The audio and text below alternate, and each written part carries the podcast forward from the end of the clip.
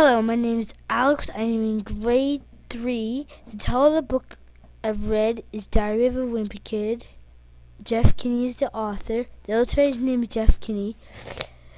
This book is fiction. This book is about a boy named Gregory who is tortured in his life.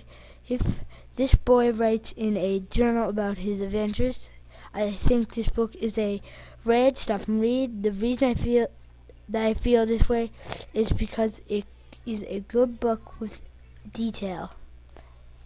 Um,